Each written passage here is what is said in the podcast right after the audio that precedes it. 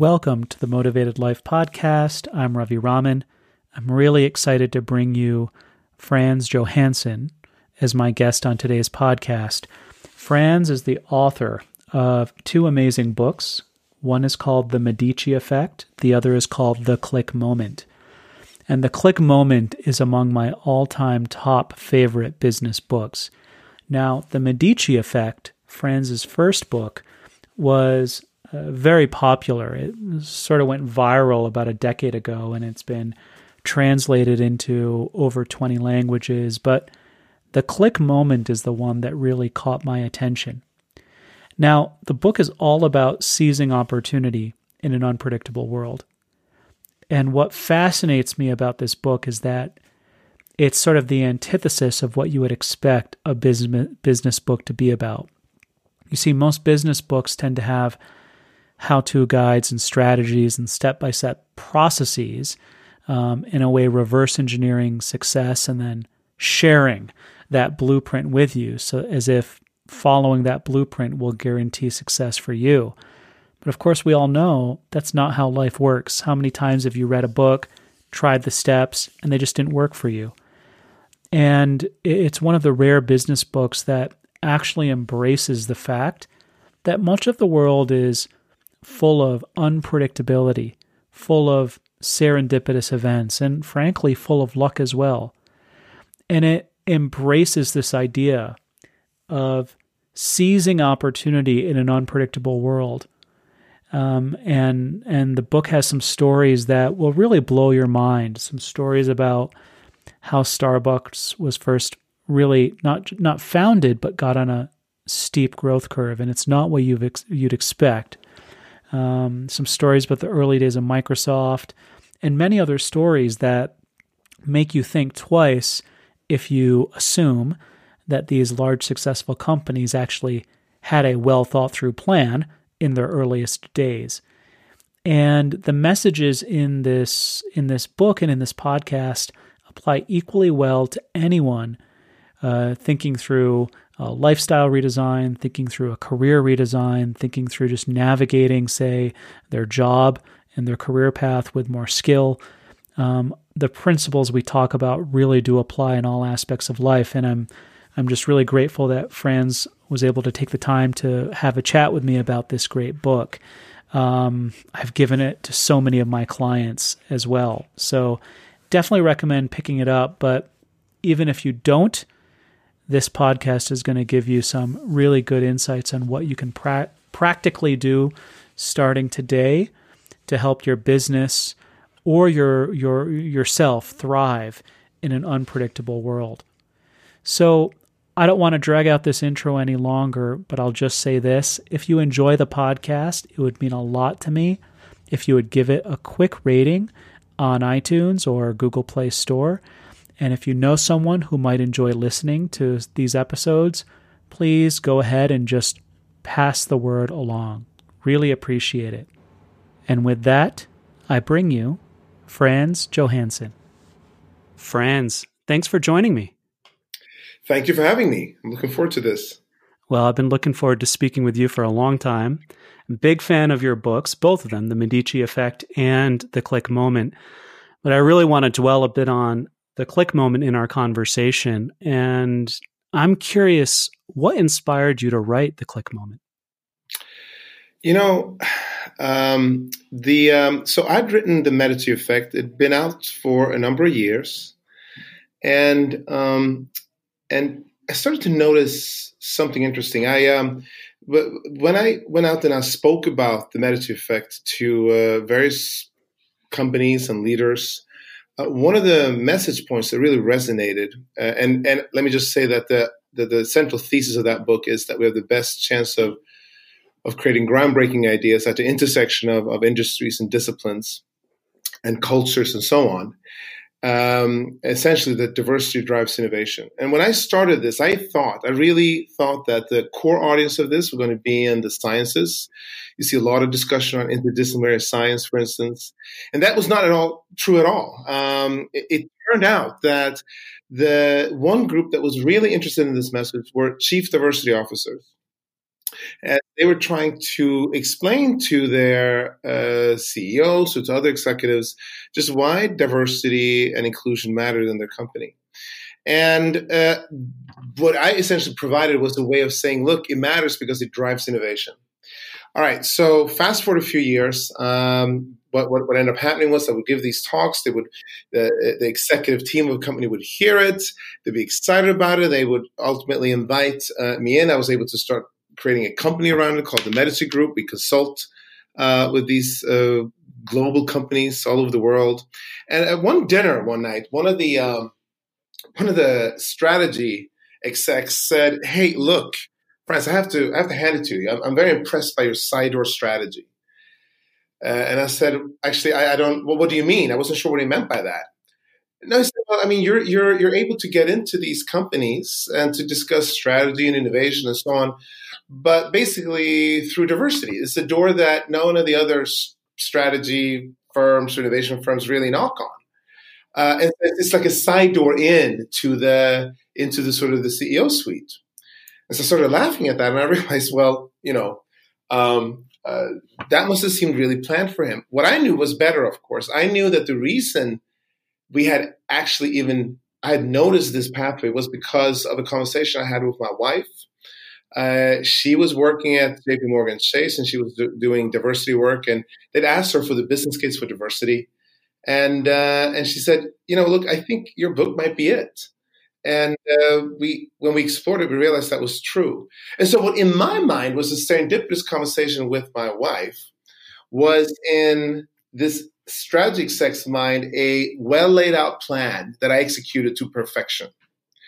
And this dichotomy made me think, well, wait a minute. What if this is the case all over the place? Like, what if when we look at look at success, we are really adamant by creating a story that explains that success, but only after the fact. What if when you're actually living through it, it looks very different? It is more serendipitous, it is more unexpected.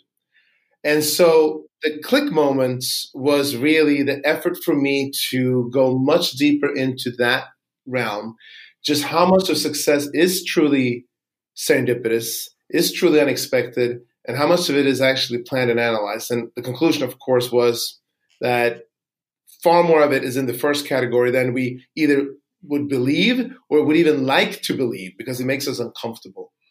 Right. So so what how would you define a click moment and why why are they so important?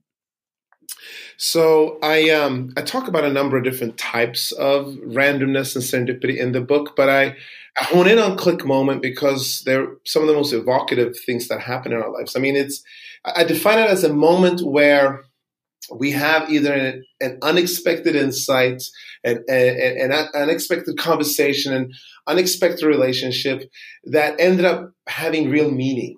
Uh, it ended up setting us into a different path than the one we we're on, um, and and they are they matter greatly because the way we usually operate is that we're looking for the rational, we're looking for the logical, and what that ends up, what that leads us to, it leads us on a path where lots of other people are. So if you're saying to yourself, well, I want to, maybe it's you're in your career and you're looking to figure out what is the best way of becoming uh, this type of executive, for instance, so what's the best way of getting a position in this company, and then it's going to be a sort of a a, uh, a well agreed upon pathway sort of the rational path we have to do this. Well, that path is going to be littered with people trying the same thing, and you essentially walking into what's essentially is going to be very difficult. And what I contend in this book is that these click moments, these unexpected, these moments with unexpected insight, unexpected connections, matter because it means that they can set us upon a path that is not planned or analyzed or is not rational, and that path is likely to be free from uh, competitors, uh, free from sort of the well trodden path that others are wandering on. And that's the way you can set yourself apart and truly make a difference.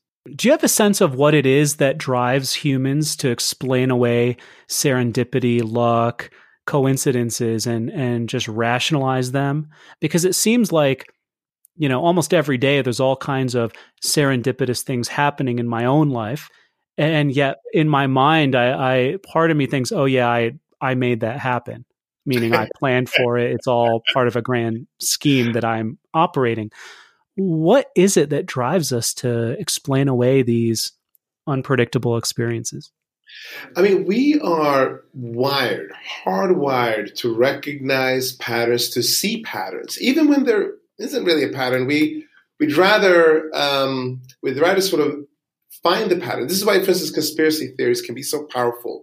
Mm-hmm. Uh, you have a couple of dots, and then people will make connect those dots, and all of a sudden you have something that seems to make sense because we want the pattern to sort of um, play out. We, we, we, we're hardwired for it. So we are actually actively looking for explanations that make sense, mm-hmm. uh, logical explanations, things that things that sort of can fit within a larger narrative. Um, it makes us feel comfortable. Um, it makes us feel like we we know what we're doing, um, and and it goes it goes more than just wanting to get these patterns. We ideally we want somebody else to tell us this is what you need to do to be successful, and lay out a step by step sort of path for that, because that would be very helpful. Um, and what what happens instead is that we ignore all of these other you can you can call them weak signals if you want to. I, I think of click moments. You you ignore the unexpected moments, the serendipitous moments that actually have far more meaning to you. And let me just share a story. That uh, the first Russia was with me as a person, but this also is true for organizations. And um, and uh, just last week, I, I was at, uh, or two weeks ago, I had a conversation at Pfizer, and, and, and this is a story I think I shared in the book as well. Um, you know, at one point in the 80s, when they were just a mid-sized sort of pharma company, they were working on this drug that was um, it was a heart drug, and it wasn't very good. And yet, many of the test subjects kept on asking for more of the samples of this drug, and they couldn't understand why because it wasn't very good. But when they investigated, it turned out that it had a really unexpected uh, side effect, and and basically, particularly with the guys, it allowed these men to, let's just say, rise to the occasion. they were when they were uh, looking to have sexual intercourse, and uh-huh. um, and uh, they could have said, "Whoa, huh." That's unexpected, but we're actually very focused on the heart drug. And the heart drug is what matters. Let's get back to what really matters. And they did it. Instead, they sort of captured this unexpected moment of insight and went with it. And of course, that became Viagra, one of the best selling drugs of all time. Well, what I say is that we we like to exclude the outliers. And we look for the clusters of data points to sort of help us make sense of reality. But in, in fact, it is the outliers that provide probably the most interesting and insightful data. Interesting, interesting. Now, I want to go deeper into these click moments, but but first, I'm I'm I'm really curious. So the book has been out, uh, I think, four or five years now. Is it? Uh, six Some, years. It's six, years now. Six years now. I'm curious, how much pushback did you get from hmm. sort of the business publishing establishment on this book? Because almost every other business book I read, strategy book, uh, seems to provide a templatized how to guide for success in a predictable world, so to speak, or at least they yeah. ignore the random factor. And so I'm curious, did you run up against a pushback as the book got out there? Yeah, that's a great question. Uh, I would say that one of the things, the short answer is um, only occasionally. Um, and I think that the reason for that was because I had, I realized that in order to sort of sell this idea, I had to have a compelling explanation for why the world looks the way it does. And so when you read this book, actually, um, I open with uh, with describing where randomness is not in effect. Uh, and these are situations we can recognize. And I talk about, I use Serena Williams as the as sort of the central actor in this story. But what I'm saying is that if you look at Serena Williams uh, as an example, she you can explain her success very logically and it's a function of deep expertise. And it makes a lot of sense. And, and, and this has been done many, many times before. They talk about the 10,000 hour rule, for instance. You want to become the best in the world at something, you just work very, very hard at practicing at that thing. And that holds true for Serena Williams. It holds true for LeBron. It holds true for a whole bunch of various players out there. And what has happened is that people have taken this rule and simply uh, applied it to all walks of life, uh, in all kinds of endeavors. But that plainly makes no sense because it doesn't hold true. Uh, for instance, so Reed Hastings starts Netflix. how many hours of practice did he have? Um, you know, running a uh, in video rentals. I mean, none basically. He rented some movies. He didn't like the experience. He starts Netflix, and that works really well. Richard Branson starts Virgin Virgin Airlines, um, you know, as, as, after he started Virgin Music, right, a really logical move. And I, I like to ask people, do you know who he started an airline with? And like, no. And he started with a lawyer. And Richard Branson had no experience in airlines. They didn't prevent him from being successful. So clearly, there's a there's a difference here between how Serena Swerves operates and how Richard Branson's and Reed Hastings Swerves operate. And the difference is that in Serena's worlds, the rules have been locked. Like tennis, the rules of tennis don't really change much.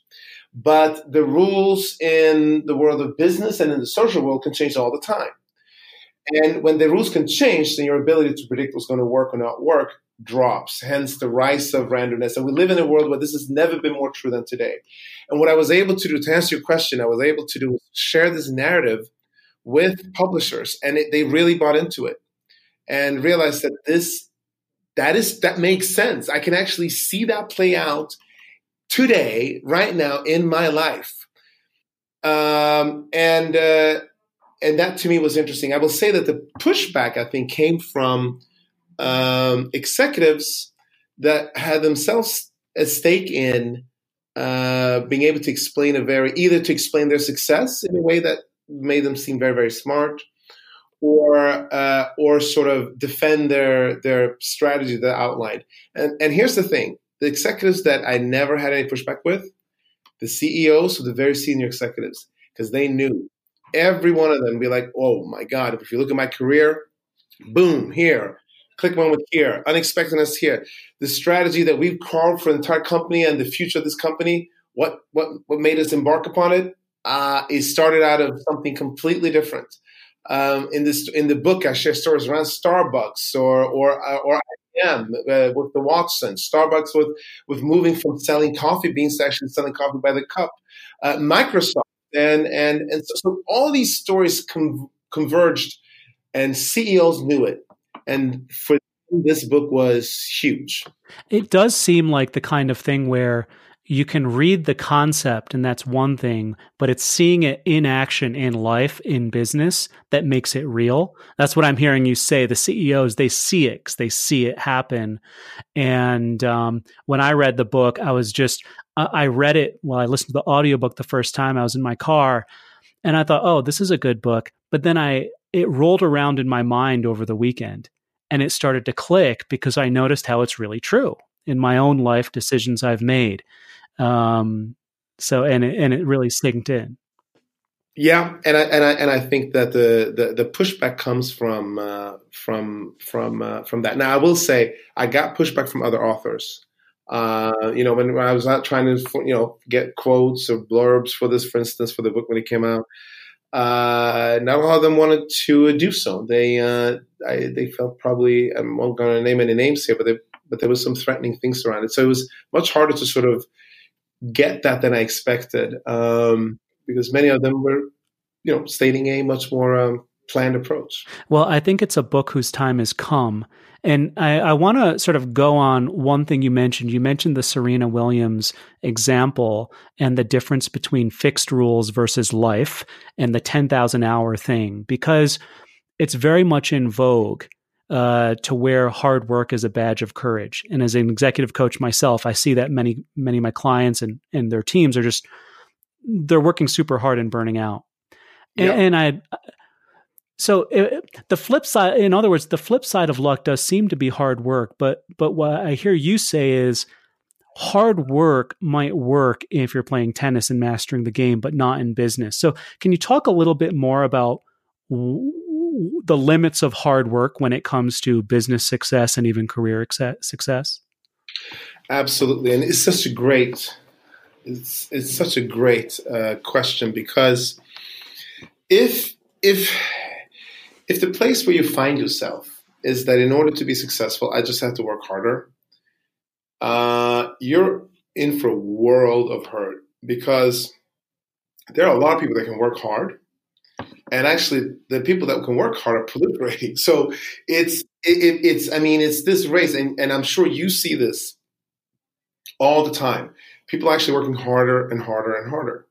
But what are they accomplishing with that? What I'm saying is if they're working harder in predictable ways, uh, they are not really adding all that much. Instead, investing, finding ways to work in unexpected ways, in in in, in uncovering unexpected opportunities, uh, you are greatly enhancing the chances of actually having much greater impact through the work that you do. So, what does that mean then? How does that play out? Um, uh, so, most of what I talk about, and this links back to ideas from my first book, the the Medici Effect. F- so, for instance, if you believe that uh, you're going to uh, you want to improve the the quality of care in a hospital, then the instinct will be to just kind of work at that problem ever harder. You might talk to other people in other hospitals and what is going on, what's best in class, um, and and you're going down that path. But in all likelihood, first of all, you're you're sort of sharing the same type of solutions, incrementally changing them, maybe. But in order to really create something else, in order to sort of really have a greater impact on the hours that you do put into it, it makes sense to bring in something unexpected. And and and there's a specific example of this that I have in mind. So there's a, there's a hospital in in Cambridge in the UK that when they transferred patients from the surgical unit to the intensive care unit, there were sort of two separate teams working on this patient, and that would lead to confusion, uh, lack of collaboration, and though and then hence errors. And some of those errors could be fatal. So they're trying to fix this, and this is a problem that many hospitals have, if not all of them, that have a op room and a surgical unit. Uh, but instead of doing that, they brought in um, folks from McLaren and looked at what happens to the pit stop crew in a Formula One car race. When I looked at that, all kinds of completely unexpected insights came out of it. And then they were able to incorporate some of those process uh, techniques, etc., and we're able to drop the error rate dramatically. And so here, what I'm saying is, yeah, you could spend you could spend countless week, days, weeks, months visiting hospitals. What is happening? What is going on? Uh, and you'll be shared by many others that are doing the same thing. Or you could take the time to get an unexpected insight into it. And through that, you might have a click moment. So, long story, long answer of saying that uh, working harder to me only makes the, the, place where it makes sense is how many bets am I placing? How much room for the unexpected am I allowing? But if I'm not doing that, then I'm probably just stomping on the same ground. Right. Unless I'm playing tennis or playing chess. Unless tennis or chess or any of these other things. Well, then for sure, I would say then that's exactly what you have to do. I mean, the greatest predictor of success in fields where the rules are locked, it's the number of hours that you practiced. I mean, this has been shown repeatedly, and it generally holds true. There are moments where you can make a difference, but but but but most of, mo- the most predictable factor is that. Got it. So let's talk a little bit about then what tangible things people can do. Let's start with uh, someone who's listening who might be a business leader, let's say they run a division or a large team, heck, maybe even a CEO of a company listening, um, in order to, let's assume they're already working as hard as they need to work, or at least dialing that up isn't going to work. What can they do to succeed in today's unpredictable and complex world? So I'll mention a couple of a couple of things, um, and one can sort of see how these ideas then relate to other narratives around innovation that we might have heard. So the first one is to realize it's the actual realization that we're not playing tennis. In other words, you can change the rules of the game. You're capable of doing it. You're allowed to. You're and, and yes, there could be differences if you work in more regulated industries than others. Insurance and and, and, and farm and healthcare might have a few more regulations and finance than others. If you're making chewing gum or an app or something like that. That said, you're nowhere near the amount of uh, regulations that exist for Serena Williams. So that's the first fact. Knowing they can change the rules of the game. So then the question, second question becomes, well, how do I how do I think about that? And I talk about being open to three different types of um, serendipity, three different types of randomness. The first one is is the right click moments. And I believe one of the best ways of enacting that is to surround yourself with people that are not the predictable folks, that are not the obvious choice. If you're surrounding yourself with the obvious choice of people, with the logical choice of people, you're surrounding yourself with the exact same constellation as your competitors. And so the question then is, how are you enhancing your probability of success that way? So you need to include other folks, even though you might not know. I often get the question, well, who? Who should I include? Well, if that's obvious, you'll be including them already. So it, what it simply means is that you're including other perspectives that are different than the standard sort of narrative that you have within your company. The second piece is that you have to take statistical advantage of randomness, and that means placing more bets than you might be comfortable with. And now this does go to an idea that is fairly common. You have to come up with many ideas, for instance. Uh, we hear that often. But this is the reason why. It is that you're taking, you're making, you're sort of taking statistical advantage of, of the unexpected. But that also is true for the ideas that you, you bet on uh, eventually. So one of the examples here that is so quick to get to is Angry Birds. When Angry Birds came out, it changed how gaming happened on the iPad and the iPhone and so on. It, it just all of a sudden seemed like a truly um, uh, a platform you could actually really create uh, phenomenal games. And obviously, since then, there's just been a tremendous amount of development there. And when it came out, people were like, "Wow, that's an overnight success." Rovio was the name of the company, a Finnish Finnish studio. And um, and and I like to point out, yeah, well, if they were that smart, why did they wait eight years to do it? Because Angry Birds was their 50 second game, and most people haven't heard of the other 51.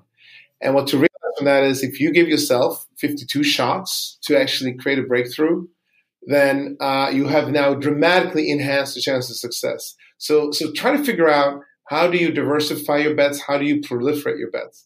And I guess the last, the third point, which has to do with um, essentially um, the fact that the randomness sometimes um, can can take a take a life of its own uh, you create sort of virtuous circles uh, that where one great success can lead to another, which can lead to another, which can lead to another.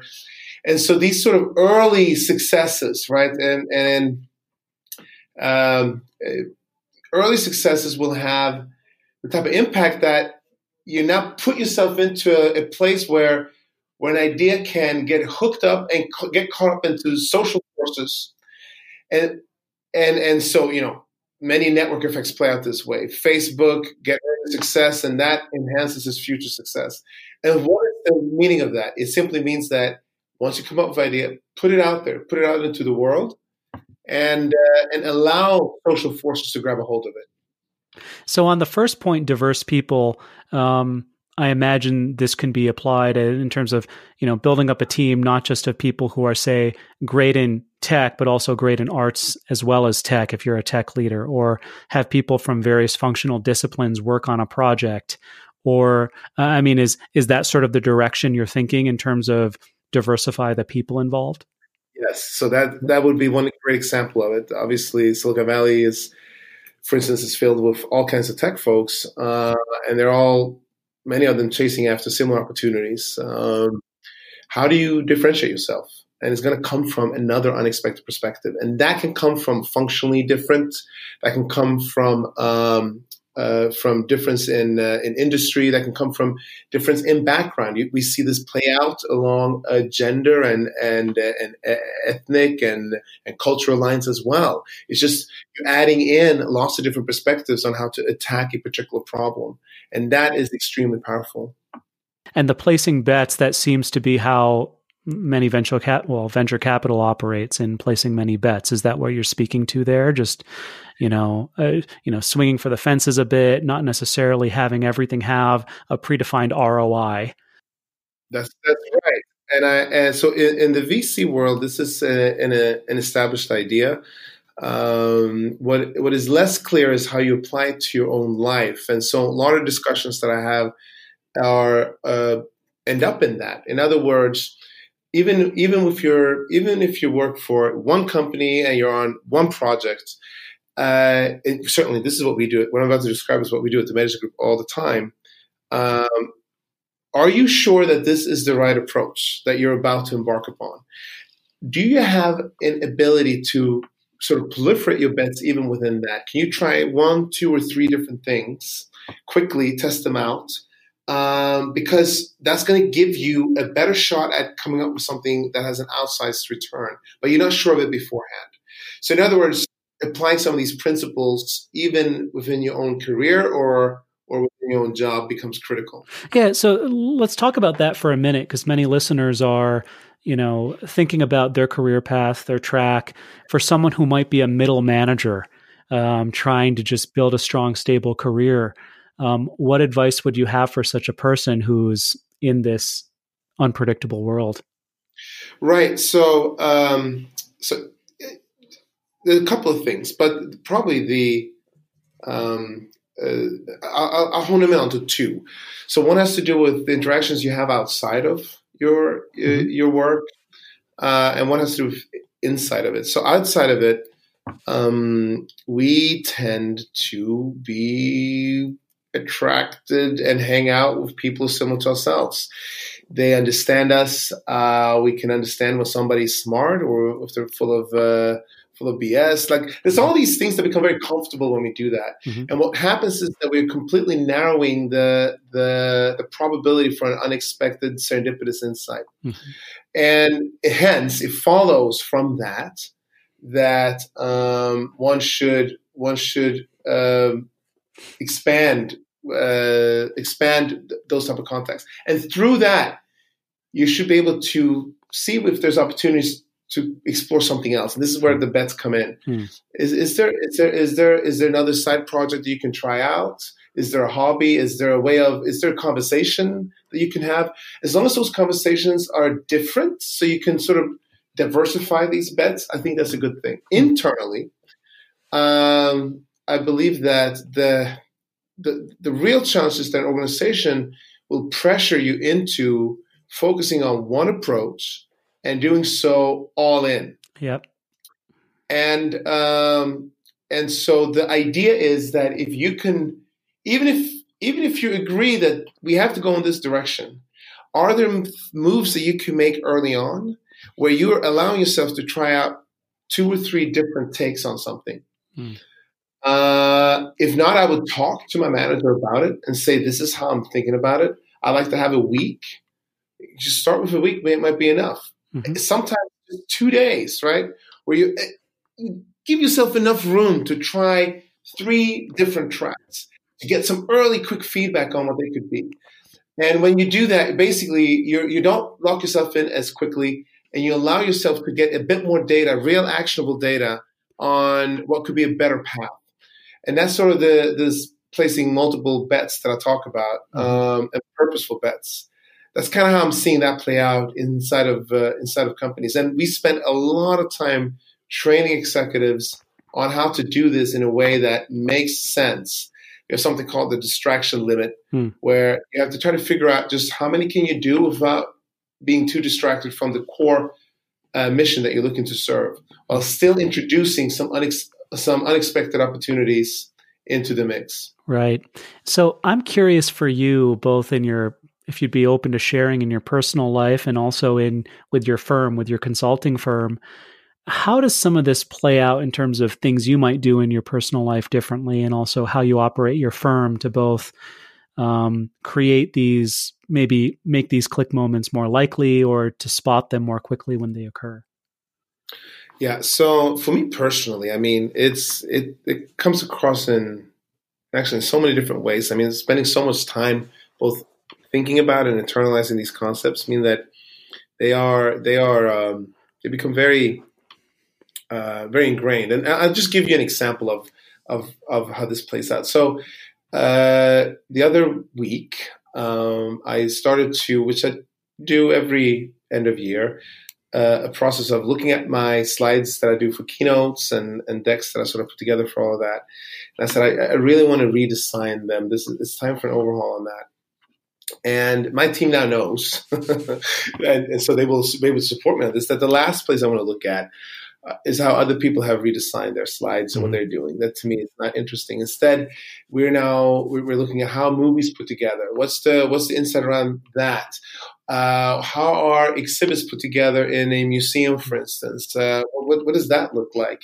Uh, and so, different modes of looking at how you present data, uh, not because we know. It, it, it's a it's a very functional exercise because all of them we relate it right back to well what is, what is inspiring us to to sort of redesign how we think about slides. Hmm.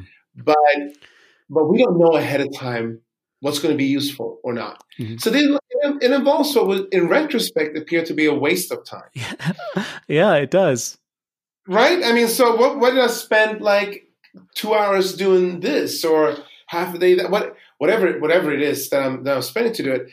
But then, of course, this having faith in the process means that I know that whatever I'm getting out of it, one, it's already putting me on a path that is different from everybody else. And this is still this is true of my presentations today, even now, right? I uh, the, the, the probably the most most impactful uh, place where I have gotten inspiration for my presentations is from the movie The Bourne Supremacy, specifically The Bourne Supremacy. It's the second in the series, Huh. and the way that is structured, the way that runs, has all kinds of lessons for how you can give a great presentation.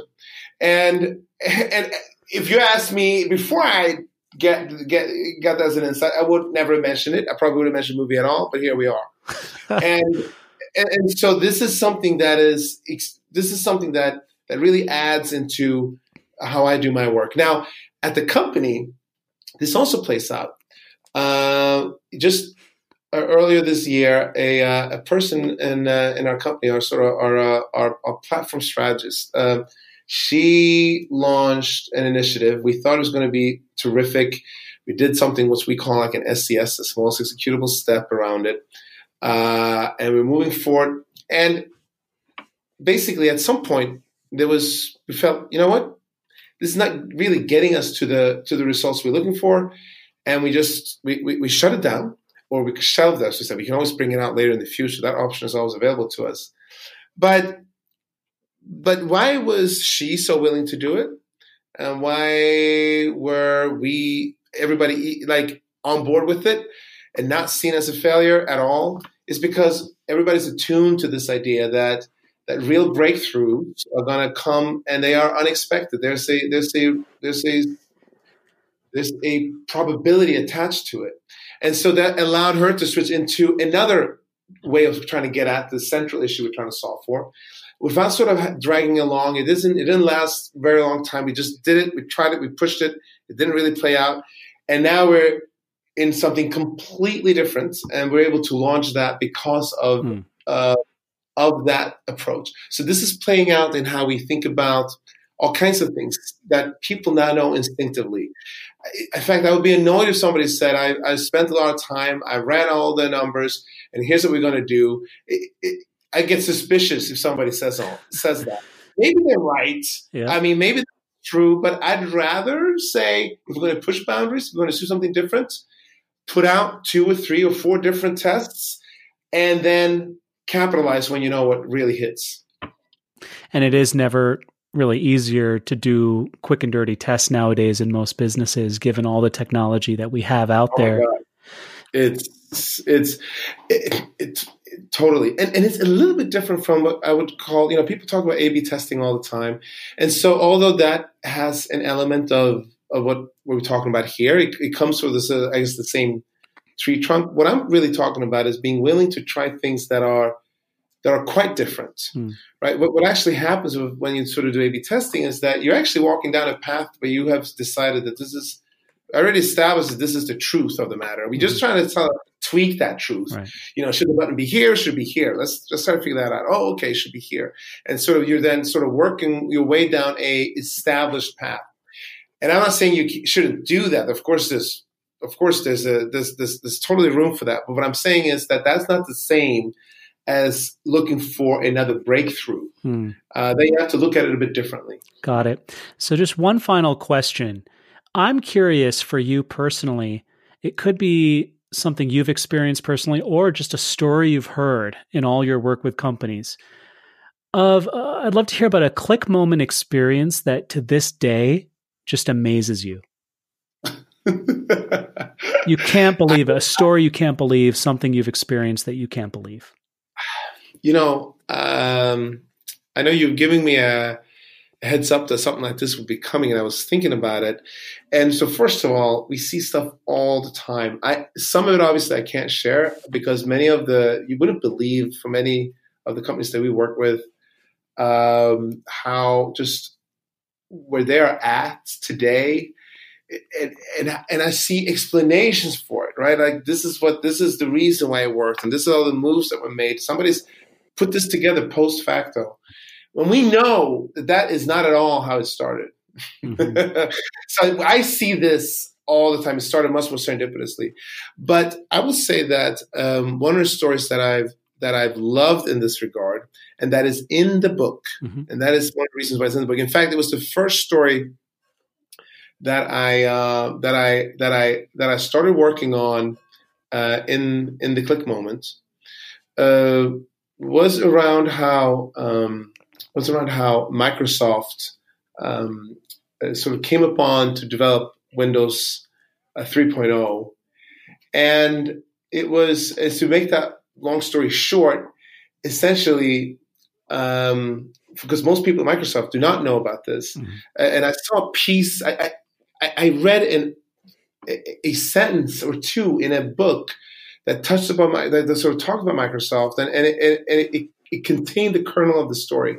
And so actually, I spent a lot of time chasing it down, and then I finally talked to the various principals who were involved in it, and it was it was just all true. And and, and essentially, what that story is can be said as like the follow, as the following: in the '90s, Microsoft was extremely dominant with Windows. Of course, it was it still is. I mean, it's still paying dividends to this day. Mm-hmm. Uh, but but but but in the 90s it was huge. Microsoft became the largest company on the planet. Uh, they grew at a tremendous pace, and over and over again, people would say, "Well, oh my God, we got to emulate their strategy. We're gonna we're gonna we're gonna we're going to we're gonna have to figure out what they did, and we're gonna do the same thing." So the question was, well, what did they do to actually make this so successful? And it turns out, right, actually, Microsoft was ready to shut Windows down because Windows didn't work. They weren't able to solve um, solve this particular problem they had. Uh, and it was a memory access problem. I'm not going into all the details of that, but they weren't able to solve it. So Ballmer and Gates said, look, we'll never solve it. Um, what we're going to do is we're going to partner with IBM. We're going to create OS2, and that's going to be the future of the company. And they took everybody off of the Windows project and, and had them join the OS2 team, except for three people. And one of them was David Weise. And David Weise goes to a party one night at the Redmond campus, and he runs into Murray Sargent. Murray Sargent has just sold a debugging software to um, to Microsoft, and they meet up. I believe it's June third at around about six o'clock. And so Murray is like poking fun at David and says, "Hey, you know your Windows sucks," and David's like, "Yeah, I know. Uh, well, you should use my debugging system to fix it." And he goes, "Yeah, that well, well, that might actually work." And uh, they leave the party right at that moment. And they go into a room and they actually they put Windows into um, protect mode and they start using debugging uh, software to actually fix it. And um, and it and they fix it. I mean, this is like they spent years trying to fix this, and if they do, or, rather, I should say, they realize that they can fix it this way. And so David Weise actually does so in secret. He doesn't tell Ballmer, he doesn't tell Gates throughout the whole summer. And, uh, and so when it's fixed, basically, uh, Ballmer figures it out. He tells Gates. Gates goes, you know what? This is what we've been wanting to do this whole time. And now you got Windows 3.0, which was the game changer for Microsoft. This is what took Microsoft right from a really successful tech company to the behemoth it was about to mm-hmm. become. Mm-hmm. And uh, and that was how it happened. It was the, the two of them running into each other uh, at a party at six o'clock, you know, in June third, and um, and and that's a click moment that to me sort of really got me to build i mean i have tons of stories like yeah. this in the book. Yeah and as someone who spent almost 14 years at the company i wasn't aware of the depth to which serendipity and chance and that click moment really happened in the in the in the 90s for microsoft. So i was i was fascinated by the story and i'm i'm glad you got a chance to share it with everyone and I know we're basically out of time here. I feel like I can talk to you all day. You have so many interesting stories to tell, and you're sharing a message that, in my view, is a very important one, not only for to help businesses, but also to help people move ahead in their own careers in a way that doesn't just rely on hard work and pushing harder, but looking at some different angles to help them find the insights they're looking for. If people are interested in finding out more of about your work, where should they go? Yeah, um, uh, the best place is probably to my site, which is fransjohansson.com, and that's my first name and last name.com. F R A N S J O H A N S S O N. Great. And you give keynotes all over the world. You, of course, have the Medici effect, the click moment, and uh, lots of good content. Yeah, I mean, it's been a uh, it's been a it's been quite a journey uh, because you know remarkably both you just said that the ideas of the click moment is a time has come and it's also true that the ideas of the Medici effect has is really more relevant today than than than mm-hmm. ever. So yes give keynotes and then i have a uh, started a um, uh, a consulting firm that's now grown rapidly. Uh, we serve clients all over the world on how to transform themselves to to better uh, execute uh, in in this particular along this particular philosophy. Great, wonderful. Well, Frans, thanks a lot for joining me. I'm motivated to go out and spend my weekend doing some unexpected things, uh, exploring new places, and meeting new people.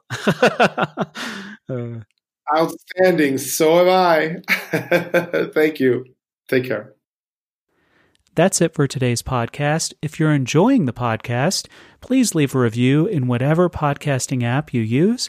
And I'm looking forward to speaking with you again soon in the weeks ahead. Take care.